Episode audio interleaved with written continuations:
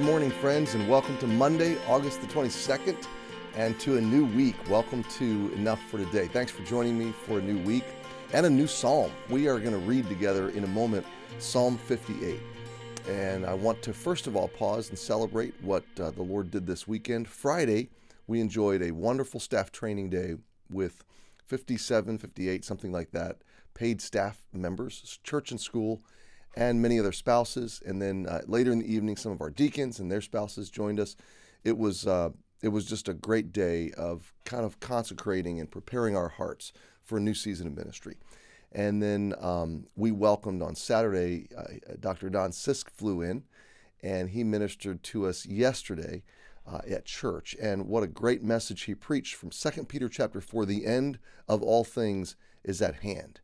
Um, Watch, therefore, be sober unto prayer. I mean, he just challenged us through that whole passage to take seriously our salvation, our service, our stewardship, our families, uh, so many aspects of our Christian life in light of the fact that we are living in end times. So if you didn't get to catch either the 9 or 1030 service yesterday, I hope you will.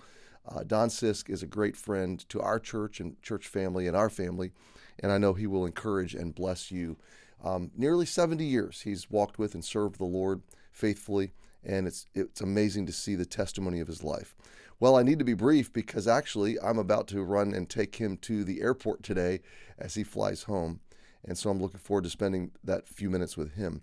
Psalm 58 is a psalm of David, and it's likely written during the end of his exile as he ran from Saul before he became king, Saul kind of made a big mess of things. He kind of melted down in pride and arrogance and uh, self will, and it brought the nation into a really bad place. So when David became the king, he just inherited a, a disaster, inherited a, a, nation that wasn't in a good place.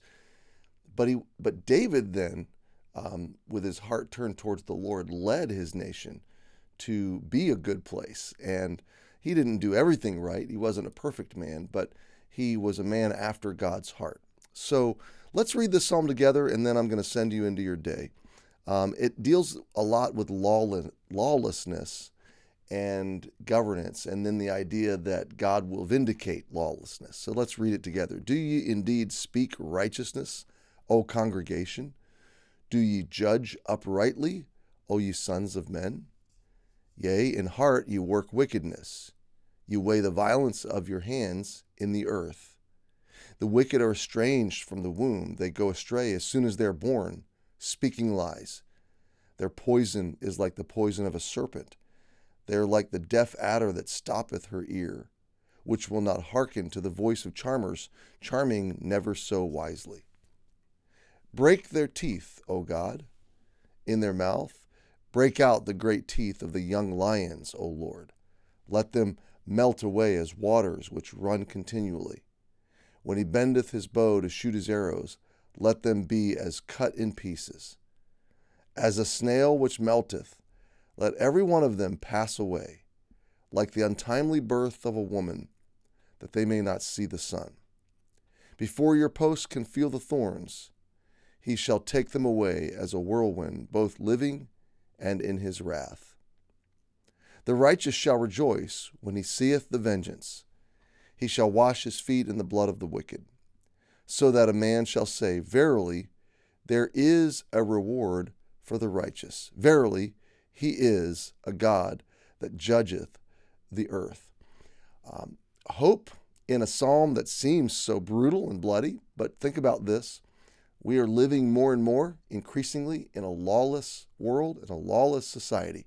Have you seen any recently, any media clip of anybody being unjustly beaten, uh, harmed, criminalized in some way, victimized in some way? Of course you have, unless you're living under a rock. Um, we're living in a day where lawlessness is on the rise. And we can say with David, Uh, God is our God of vengeance. He is a righteous God, and He'll deal with these things. Verily, truly, there is a reward for the righteous. He is a God that judges the earth. I don't want to get too far ahead of myself. meditate on these things. There's some complex pictures in this psalm. It'll be fun to break them down. And so we begin a new week. Have a great Monday. Look to Him, and I'll see you tomorrow.